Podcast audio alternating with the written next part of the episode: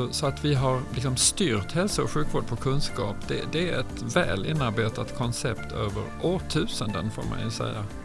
Och det är rätt så skönt att ha den bakgrunden, då blir man inte så nervös när man tänker oj, är det här något nytt nu? Varje möte i hälso och sjukvården ska bygga på den senaste kunskapen. Men är det ens möjligt? Och varför behöver vi jobba mer lika?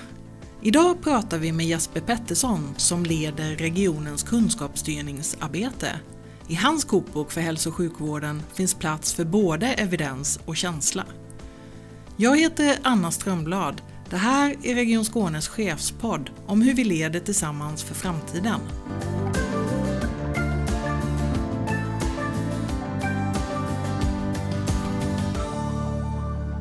Välkommen hit Jesper. Du är ju chef för forskning och utvecklingsfrågor i Region Skåne och sedan i somras chef för regionens kunskapsstyrningsarbete.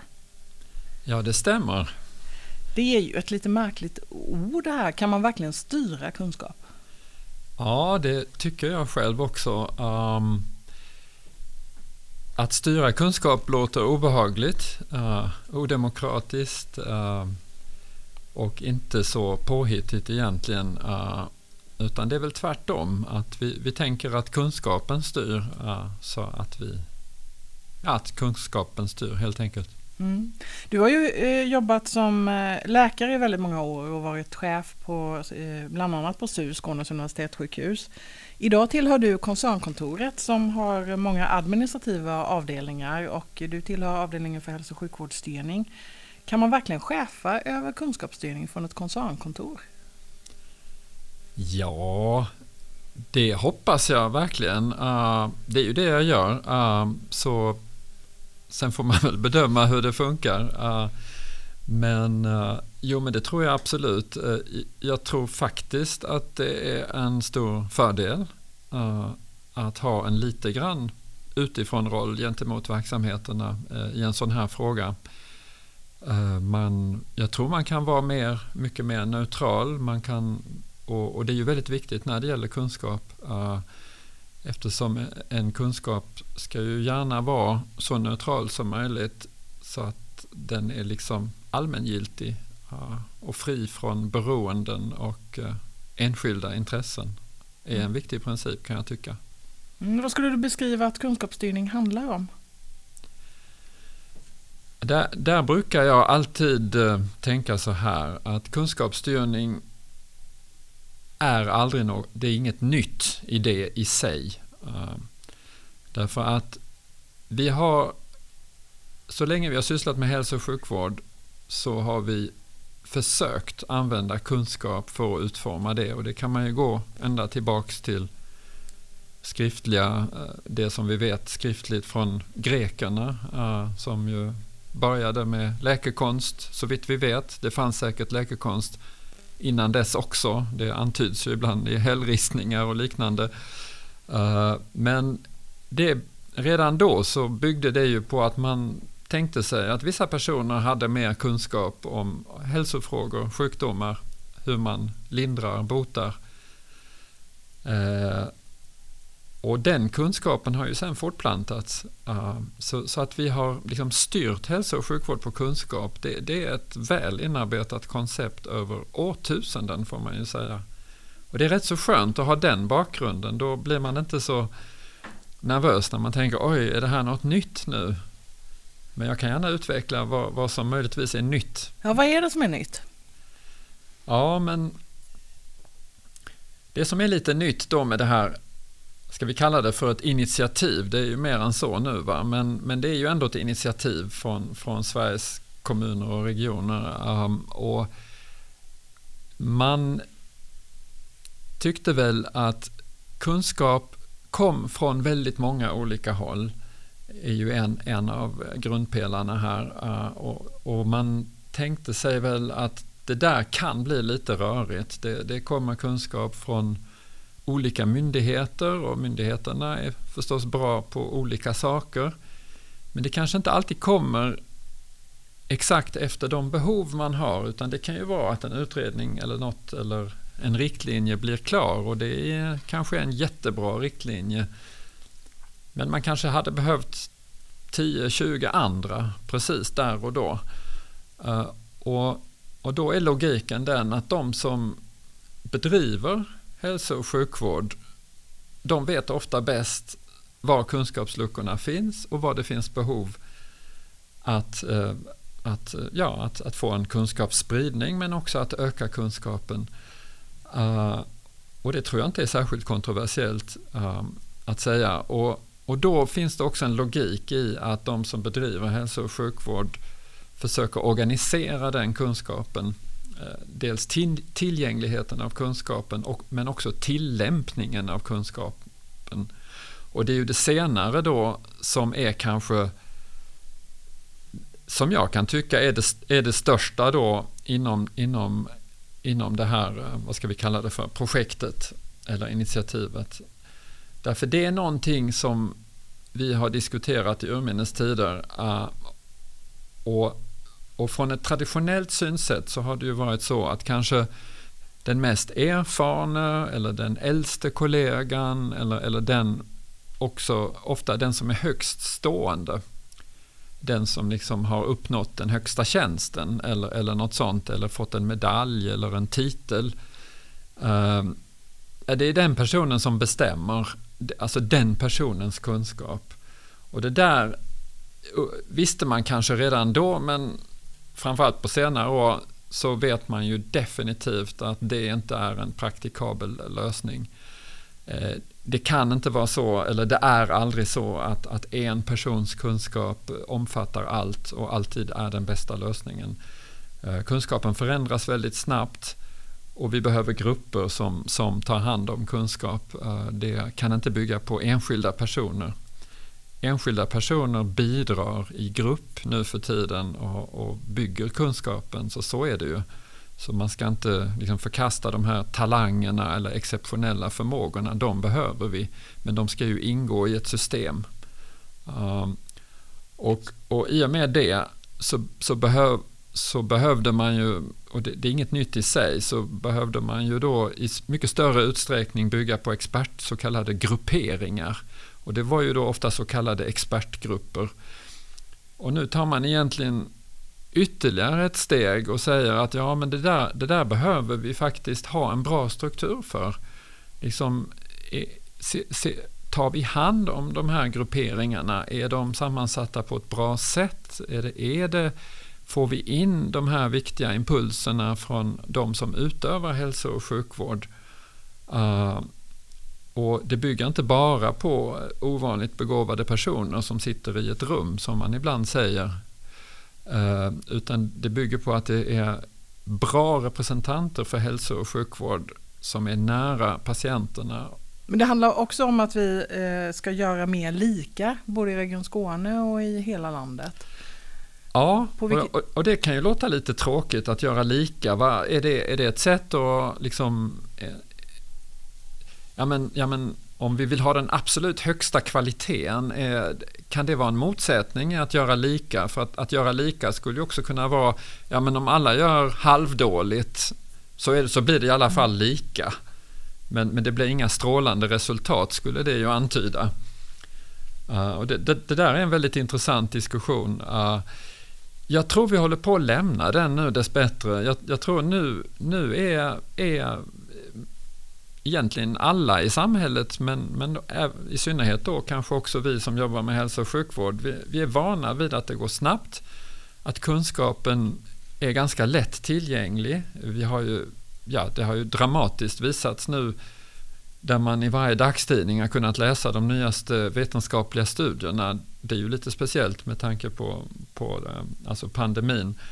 Uh, men det visar ju bara på hur snabbt, jag menar en studie har ju inte ens knappt publicerats förrän den står på första sidan i internationella vanliga tidningar. Vanliga medborgare ger sig in i dialogen och, och diskuterar, ja men den studien där var ju bara 30 000 deltagare men i den andra studien var det 35 000. Alltså, det är ju sånt vi har diskuterat på kongresser eh, i små slutna rum i alla år. Men nu plötsligt så är det ute, ja men den här var ju inte dubbelblind kontrollerad. Nej, just det, begrepp som man tänkte ja men det måste man väl läsa medicin i tio år innan man kan, kan veta vad det betyder. Plötsligt så vet typ alla det. Mm. Eh, man kan höra pensionärsföreningar som har eh, synpunkter på vilket vaccin de ska få och, och ja, fördelar med det ena och med det andra. Det är väldigt intressant och det är precis det vi måste anamma när vi styr hälso och sjukvård. Det här att vi får in kunskapen snabbt men, men då också skapar vi den förutsättningen att kunna göra lika men ändå ha en väldigt hög kvalitet. För det är ju det vi måste få ihop. Va? Det ska inte vara lika dåligt utan lika bäst. Exakt. Och, och då är ju en av parollerna i, i, i, i vårt då svenska uh, initiativ för kunskapsstyrning, det är ju just det bästa kunskap i varje patientmöte. Och det kan ju låta lite som en floskel, men jag tycker den fungerar väldigt, väldigt bra. Därför att jag tror i grunden alla som jobbar med hälso och sjukvård skulle vilja ha det så och vilja uppnå det.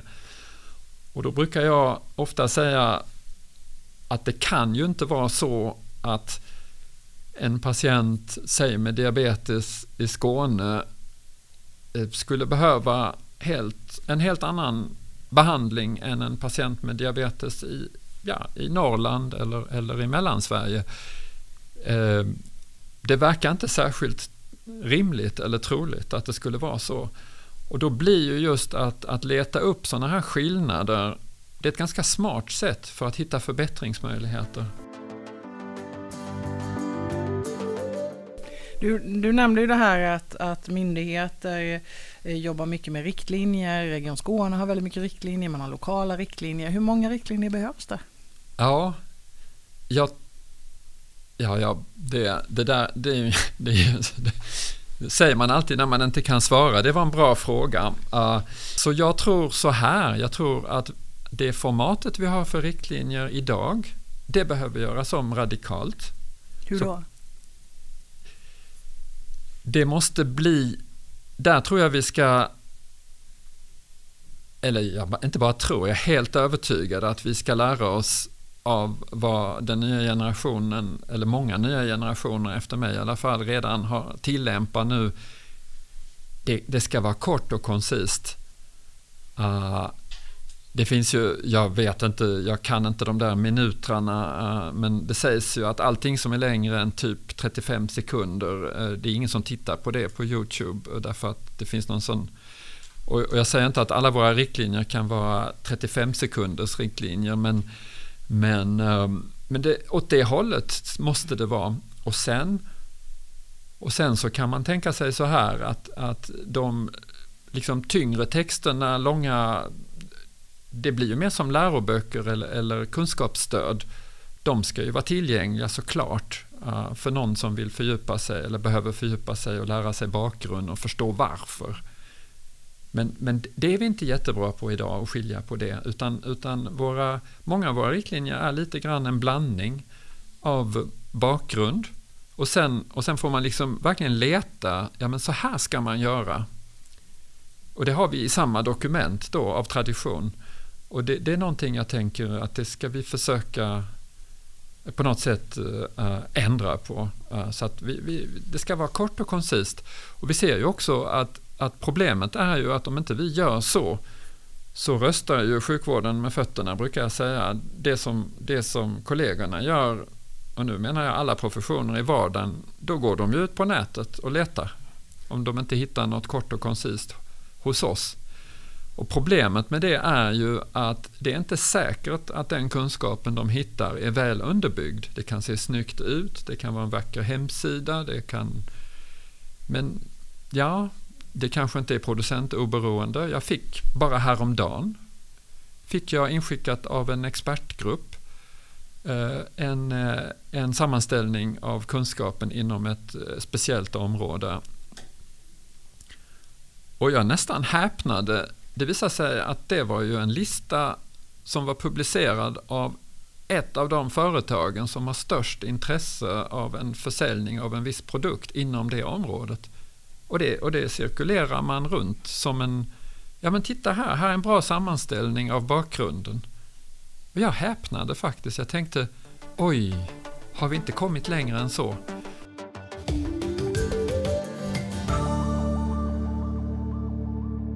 Det låter som också att behöva jobba med kulturen utifrån att varje möte är viktigt eh, som du, eh, mm. som du egentligen säger. Då, att, Precis. Eh, för, för annars tänkte jag fråga och det, det, blir, du har egentligen redan svarat på mm. det, det här att den enskilde läkaren eller fysioterapeuten eller vem, vem det nu är som möter den här personen kanske mm. kan känna sig lite nedgraderad i sin egen kunskap genom att få den här kokboken i, i mm. läkekonst eller vad man ska kalla det. Nej, men det, men det handlar ju också om, om, och då kan vi ju då använder jag igen ett engelskt uttryck, empowerment, alltså att man ger någon kraft och mandat och, och är fysioterapeuten, arbetsterapeuten eller vem det kan vara utrustad med väldigt bra kunskap, då är det ju också att det, det blir en stark person med, med, som kommer att göra rätt och göra större nytta. Uh, så det låter som att vi behöver, vi behöver bli ännu tydligare få alla medarbetare att förstå att det är deras, det är de som gör skillnad mm. i den här kunskapsstyrningen. Mm. Det är inte så att de här riktlinjerna trillar ner utan att det, det är i mötet det och, och, och, jag tyckte, tycker det är väldigt bra att du tog upp det därför att det är precis ett, en av utmaningarna det här med ja men, ja men kokboksmedicin det vet vi ju att det inte alltid är bra säger folk. Ett, det stämmer inte. Vi vet ingenting om det. Skulle jag vilja påstå lite sådär. Det kanske är fruktansvärt bra faktiskt, skulle vara en hypotes. Men det vet vi inte heller, där, där måste vi vara ödmjuka. Vi vet definitivt inte att kokboksmedicin är dåligt. Det påståendet vill jag påstå då, det, då är det mitt påstående, det är mycket dåligt underbyggt. Uh, däremot så, så ska man inte övervärdera som sagt våra kokböcker, uh, utan utan återigen det som vi sa tidigare här att, att det, det viktiga är ju en tillämpning av kunskapen i det aktuella mötet med den aktuella mm. personen. Om det sen finns kokböcker bakom det, uh, ja, men, ja men vad bra, brukar jag säga. Då, då, då har du ju ännu mycket mer kunskap med dig in i det mötet. Du har din, du har din långa kunskap, det du lärde dig för länge sedan. Och sen ovanpå det kanske ett antal recept då, då om vi ska använda kokboksanalogin. Och så kan du ju då välja det, det liksom tillaga rätten då, om vi drar det ännu längre, på ett bra sätt. Mm. Jag, jag, brukar mm. själv säga att jag, att jag jobbar med magen, det här att, man, att, eh, att det är viktigt att också låta den där känslan man kan få, eller intuitionen, eh, att eh, få ta plats och, och att det, kan handla, det kan i sig kan handla om att lita på den egna förmågan i stunden. Vilket, vilket värde har erfarenhet eh, i det här och, och finns det plats för intuition och känsla? Jag tror absolut det. Eh, jag tror inte man ska jag tror inte man kan se det som så att, att det ena ersätter det andra utan, utan ehm, jag tycker, jag har ju jobbat med sjukvård i hur många år som helst och, eh, och man ser ju det att medarbetare som har en bra känslomässig kontakt med sina patienter oavsett om det är i omvårdnad eller läkarbesök eller rehabiliteringsåtgärd eller vad det kan vara. Eh, det är en fördel, helt klart en fördel. att Man etablerar en bra känslomässig kontakt och då glider vi ju även in på intuition. Att, att det måste ju spela en roll där också. Men om man kombinerar det med en väldigt hög grad av kunskap så tror jag man når väldigt, väldigt långt. Det låter som en vision och en idealbild. Ja. Jag tänker också att samtidigt har vi kraft och resurser att, att se till att hålla den här informationen uppdaterad och jobba med den. Ja, men det tror jag. Och, och, varför tror jag det? Och det är ju inte för att Region Skåne kan göra det själv, det tror jag nog inte. Utan jag tror att där är det ju samverkan i hela landet faktiskt. Om vi, om vi bara kunde dela in oss och, och att vi inte dubbelarbetar Säg att det är, det, är, det är en gruppering som jobbar för hela Sverige kring den där berömda huvudvärksfrågan då. Uh, ja, men det kanske är rimligt. De kanske kan snabbt få in det i något slags format. Och allt eftersom den digitala mognaden ökar i alla våra regioner, inklusive Skåne såklart, så kan vi också ta emot det. Det är ju det som också har saknats. Och jag tror faktiskt det har spelat roll. Att vi inte har de här snabba, smidiga processerna. Det är inte bara att folk är slöa eller omständliga eller som jag klagade på innan skriver alldeles för långa vårdprogram eller vad det nu kan vara. Eh, jag tror det är lite av en nidbild. Det, det, har ju också berott på att ja men om jag vet att det här vårdprogrammet ändå blir en hyllvärmare varför ska, varför ska jag skriva det så himla snabbt? Varför är det så viktigt att det är kort och koncist? Uh, det spelar kanske inte så stor roll. Det, det, är ju ändå de intresserade som kommer att använda det, det vet jag. Det är den målgruppen jag har. Men om plötsligt det är ja, men målgruppen, det är samtliga patientmöten med huvudvärk i hela Sverige nästa vecka. Som exemplet med kortison på in, i intensivvården. Det var ju enkelt. Målgruppen är alla intensivvårdsavdelningar i hela Sverige. Idag, inte nästa vecka. Och, det, och vi har de digitala möjligheterna på plats. Då tror jag faktiskt vi kan jobba så. Det, det blir inte långa omständliga rundor och, utan det blir snabba. Mm. Återigen, då, vi måste ha rutiner. Vi kan inte bara Annars är vi ju tillbaks till att bara titta på nätet om vem som helst kan publicera vad som helst mm. i våra system. Så kan det inte gå till. Men, men, men det betyder ju inte att allting måste ta väldigt lång tid.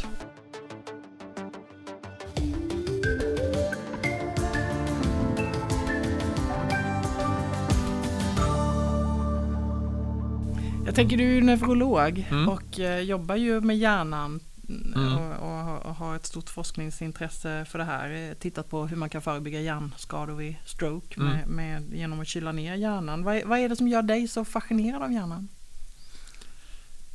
Jag tyckte det, jag tyckte det var roligt ganska tidigt. Uh, hjärnan är ju, är ju, brukar jag säga, per definition intressant. Jag, jag har faktiskt nog aldrig hört någon säga att det var ointressant uh, uh, om man vänder på det. Eh, men um, från att neurologi ansågs, det var, det var lite hotfullt när vi var unga i alla fall eh, i, under studietiden. Det ansågs vara en sån där lite krånglig specialitet. Vissa, vissa specialiteter ansågs mer krångliga än andra på det teoretiska planet. Uh, och det kan man väl förstå, hjärnan är ju lite krånglig.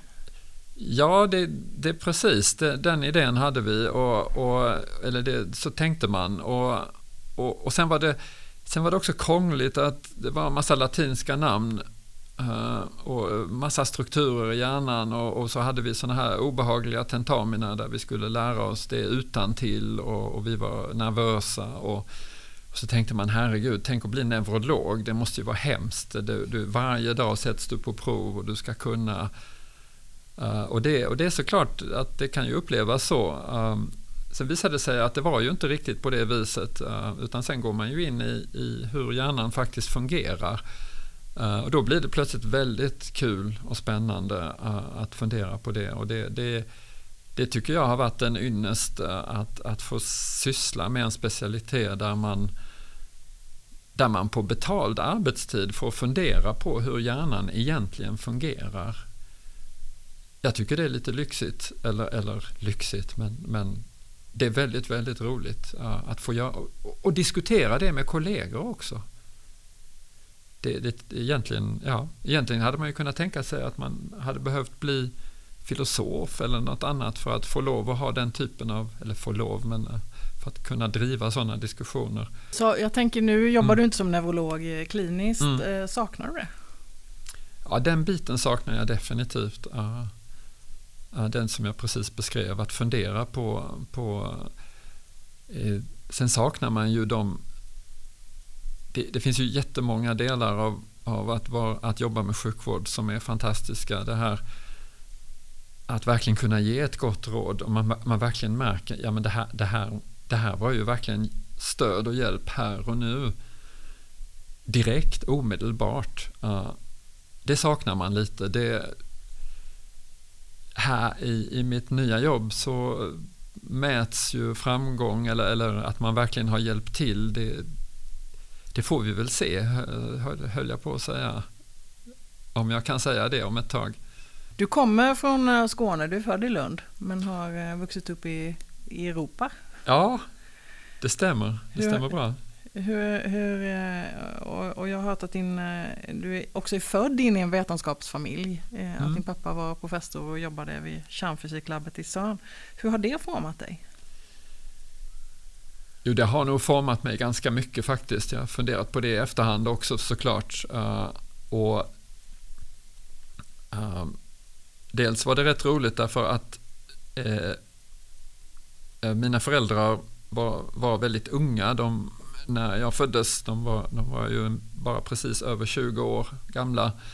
Och det gjorde ju att, att jag var ju nästan med på, även på, nästan på deras utbildningsresa. Eh, jag, jag var ju med på föreläsningar när jag var bebis så att säga eh, och inte visste att det var föreläsningar förstås och sånt. Så det är klart, jag, jag har ju haft verkligen en akademisk och sen åkte vi på en del konferenser också när vi var barn. Eh, alltså min syster och jag, vi var ju ofta typ de enda barnen därför att många av de andra forskarna hade yngre barn då. De hade ju fått barn kanske lite senare än mina föräldrar då. Eh, så, så man, man, kom ju verkligen in i en idé om att ja, men det här med vetenskap, det var ju en självklarhet. Så jag tänkte ju också då när jag redan i skolan att ja, men, ja, men det verkar ju ändå kul det här med forskning och sånt. Nu du, har du nyligen också blivit utsedd till eh, professor precis som din pappa. Mm. Vad betyder det för dig? Ja, det, det, är ju lite roligt. Det, det, gick ju inte jättefort om jag säger så i jämförelse med, med, eh, med många andra. Men um, jag har faktiskt i den mån det, det någonsin var en faktor så hade jag faktiskt lagt det bakom mig för ganska länge sedan. Uh, den där idén om att bli uh, professor tidigt i karriären och, och kanske ha en mer renodlad forskningskarriär Uh, rent krast så brukar det avgöras ja, 40-årsåldern någonting. Ehm, jag vet, jag, så var det i min generation i alla fall. Det kan ha ändrats. Uh, men, uh, och då, då hade man väl, kanske jag hade lite kris där då, en 40-årskris och funderade lite över, ja men ska jag, måste jag satsa helhjärtat på forskning eller, eller, eller kan jag fortsätta och vara både läkare och forskare så som jag har gjort tidigare? Och sen blev det ju så att jag fortsatte på deltid. Um, uh, och, um, och då kanske där och då så la jag det nog bakom mig, den där idén. Eh, för annars hade det varit ett mål där. Va? Och det är intressant hur det kan sitta i så länge, sådana idéer som man har kanske redan jag menar redan när jag gick i gymnasiet så visste jag ju att min pappa var professor och så kan man ju börja spekulera då, men ska jag också bli professor då eller, eller har jag något val egentligen? Men du blev ju både läkare och forskare, men du blev också chef. Varför blev du det? Ja, varför blev jag chef? Um, det var nog blandade skäl. Dels, jag har alltid tyckt om att lägga mig i saker och ting. Och om man då är väldigt intresserad av väldigt mycket så kommer man ju till en punkt att antingen kanske man får hålla det lite för sig själv eller så kanske man får gå in och ta ansvar för alltet, helheten. Uh, och det kände jag nog efter ett tag um, att, att jo men, men jag, jag skulle nog tänka mig det, att gå in och ta ansvar för, för hur saker drivs och fungerar. Att det skulle var bättre än att liksom sitta på läktaren och skicka in en massa bra tips. Mm. Hur är du som ledare? Ja, kan jag svara på det? Um, jag tänker så här som ledare.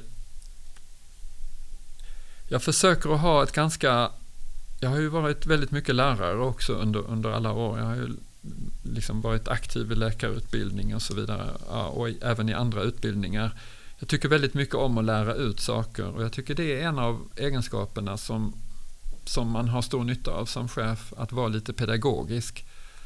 Eh, pedagogik är, är, en, det är ju inte bara att lära ut liksom ämnen och så, utan det är ju ett, grund, det är ett förhållningssätt. Eh, hur, hur, om man har en grupp medarbetare och är det ju bra att ha en pedagogisk ansats. Eh, ja, men nu ska vi göra så här och det beror på det och det. Det är ju ett klassiskt pedagogiskt upplägg. Så jag försöker att vara pedagogisk som chef. Försöker förklara varför. Jag, det har själv alltid irriterat mig när jag inte var chef. När jag inte förstod varför. Det är kanske därför jag var den här lite besvärliga medarbetaren som ställde många frågor. Jag känner ju igen dem idag. När jag själv har medarbetare. Ah, där är en sån Jesper som sitter där och ställer en massa frågor. Blir du, blir du glad då eller hur känns det? Ja, ibland. det är lite jobbigt också. Det är också, och då känner, men, men just igenkännandet gör ju kanske då att jag har stor respekt för de personerna. Jag kan ju, ja men det är ju en Jesper som sitter där, men då får jag väl kanske vara lite snäll mot den också och inte avbryta för snabbt eller säga, vet du vad, den där frågan, den, den kan vi inte ta här, utan då får man bara ta hand om den frågan kanske på ett bra sätt, mm. respektfullt. Du kan inte ducka riktigt för, för Jesper? Nej, lite så. Mm. Ja. Eh, det bygger ju väldigt mycket på vetenskap och evidens i ditt arbete. Är du lika eh, rationell privat? Nej, det tror jag inte. Uh, det tror jag inte faktiskt. Uh, däremot så vissa sådana här grejer, eller vad ska jag kalla det för, tar man ju med sig. Jag kommer ihåg när vi, skulle, när vi, hade, vi köpte hus uh, i Malmö för, för länge sedan och, och, då kom vi in och så skulle vi då plötsligt ha en trädgård.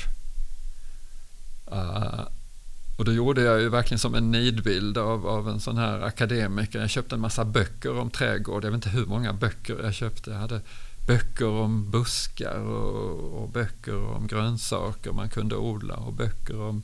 Så jag läste och läste och läste. Jag letade väl evidens. Och, men det blev inte så mycket tomater? Nej, det blev inte det. Så antingen så förstod jag inte vad det stod i böckerna eller, eller så var jag inte så konsekvent. Uh, jag tror nog jag förstod vad som stod i böckerna men, men det jag jag var väl inte beredd att lägga det jobbet som behövdes kanske. Mm. Hur blev trädgården då? Ja, den blev ju ganska trevlig faktiskt ändå. Uh, det tycker jag nog. Uh, och, och, och, den, och den egentligen stora insikten att man det blir precis så bra som du lägger jobb i den. Det är, det är lite deprimerande eh, på ett sätt men, men det är så det är när vi, när vi tog över i trädgården så var det mycket som var gratis. För att det, var ju, det byggde ju på de som bodde där innan, deras jobb. Det förstod ju inte jag i början. Eh, att, att det, allt det där, det kom blommor och det kom... Ja, jag tänkte man det är väl självklart att det finns blommor i en trädgård. Det fick man ju lära sig sen, det var inte alls självklart. Så kom ju sniglarna och åt upp dem. Uh, och, och, så vidare. Uh, så allting bygger på jobb och jobb och jobb igen. Uh, men, men det, det är kul. Mm. Det är väl lite det här, det, det man sår får man skörda tänker jag. Det, mm. det lägger, ligger i många bemärkelser här. Mm. Du... Och, och, jag tänkte ju med alla mina böcker att jag kunde gena. Det, jag ska inte behöva lägga så mycket jobb för jag har ju läst här precis hur det är. Jag kommer fortfarande ihåg ett stackars äppelträd som vi sen kallade för käppen. Efter att jag professionellt hade beskurit det i en liten bok jag hade hittat. Det återhämtade sig ju aldrig. Du hade kanske inte riktigt känslan med då? Nej, nej, nej eller jag begrep inte instruktionerna. Nej, alltså någonting, nej. något fel. Något, något blev fel. Något blev ja. fel. Käppen uh, klarade sig inte så bra. Och idag brukar jag säga så här uh, att, att uh, sedan några år tillbaks så tänker jag ofta i treårscykler jag tycker det är väldigt svårt att tänka längre än så faktiskt. Och det ger mig ett lugn. Jag brukar säga första året det är liksom komma in i det, påbörja saker, lära känna, liksom in och boxas och, och, man får motgångar och nej det här gick inte och det här gick bättre. Och sen andra året kan man förhoppningsvis så börjar man få lite ordning på det hela. Vad det nu är. Bygger upp kanske. Uh, uh, och, och, tredje året så ska man ju, tycker jag, börja se resultat. Det här är ju en väldigt approximativ beskrivning förstås. Men då, då ska man ju tänka så här.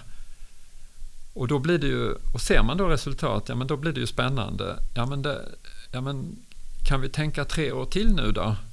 Vad är det nya projektet? Eller, eller, eller nej, nu är det här färdigt. Mm. Det är helt färdigt. Kunskapen i Skåne är färdig om tre år, tänk. Vad gör vi då? Ja. ja, men du har varit inne och boxats lite nu så jag tänker nu eh, ska du gå in i det andra då och börja jobba och så får vi återkomma till det här med resultatet. Ja. Tack för att du kom hit Jesper. Tack så mycket.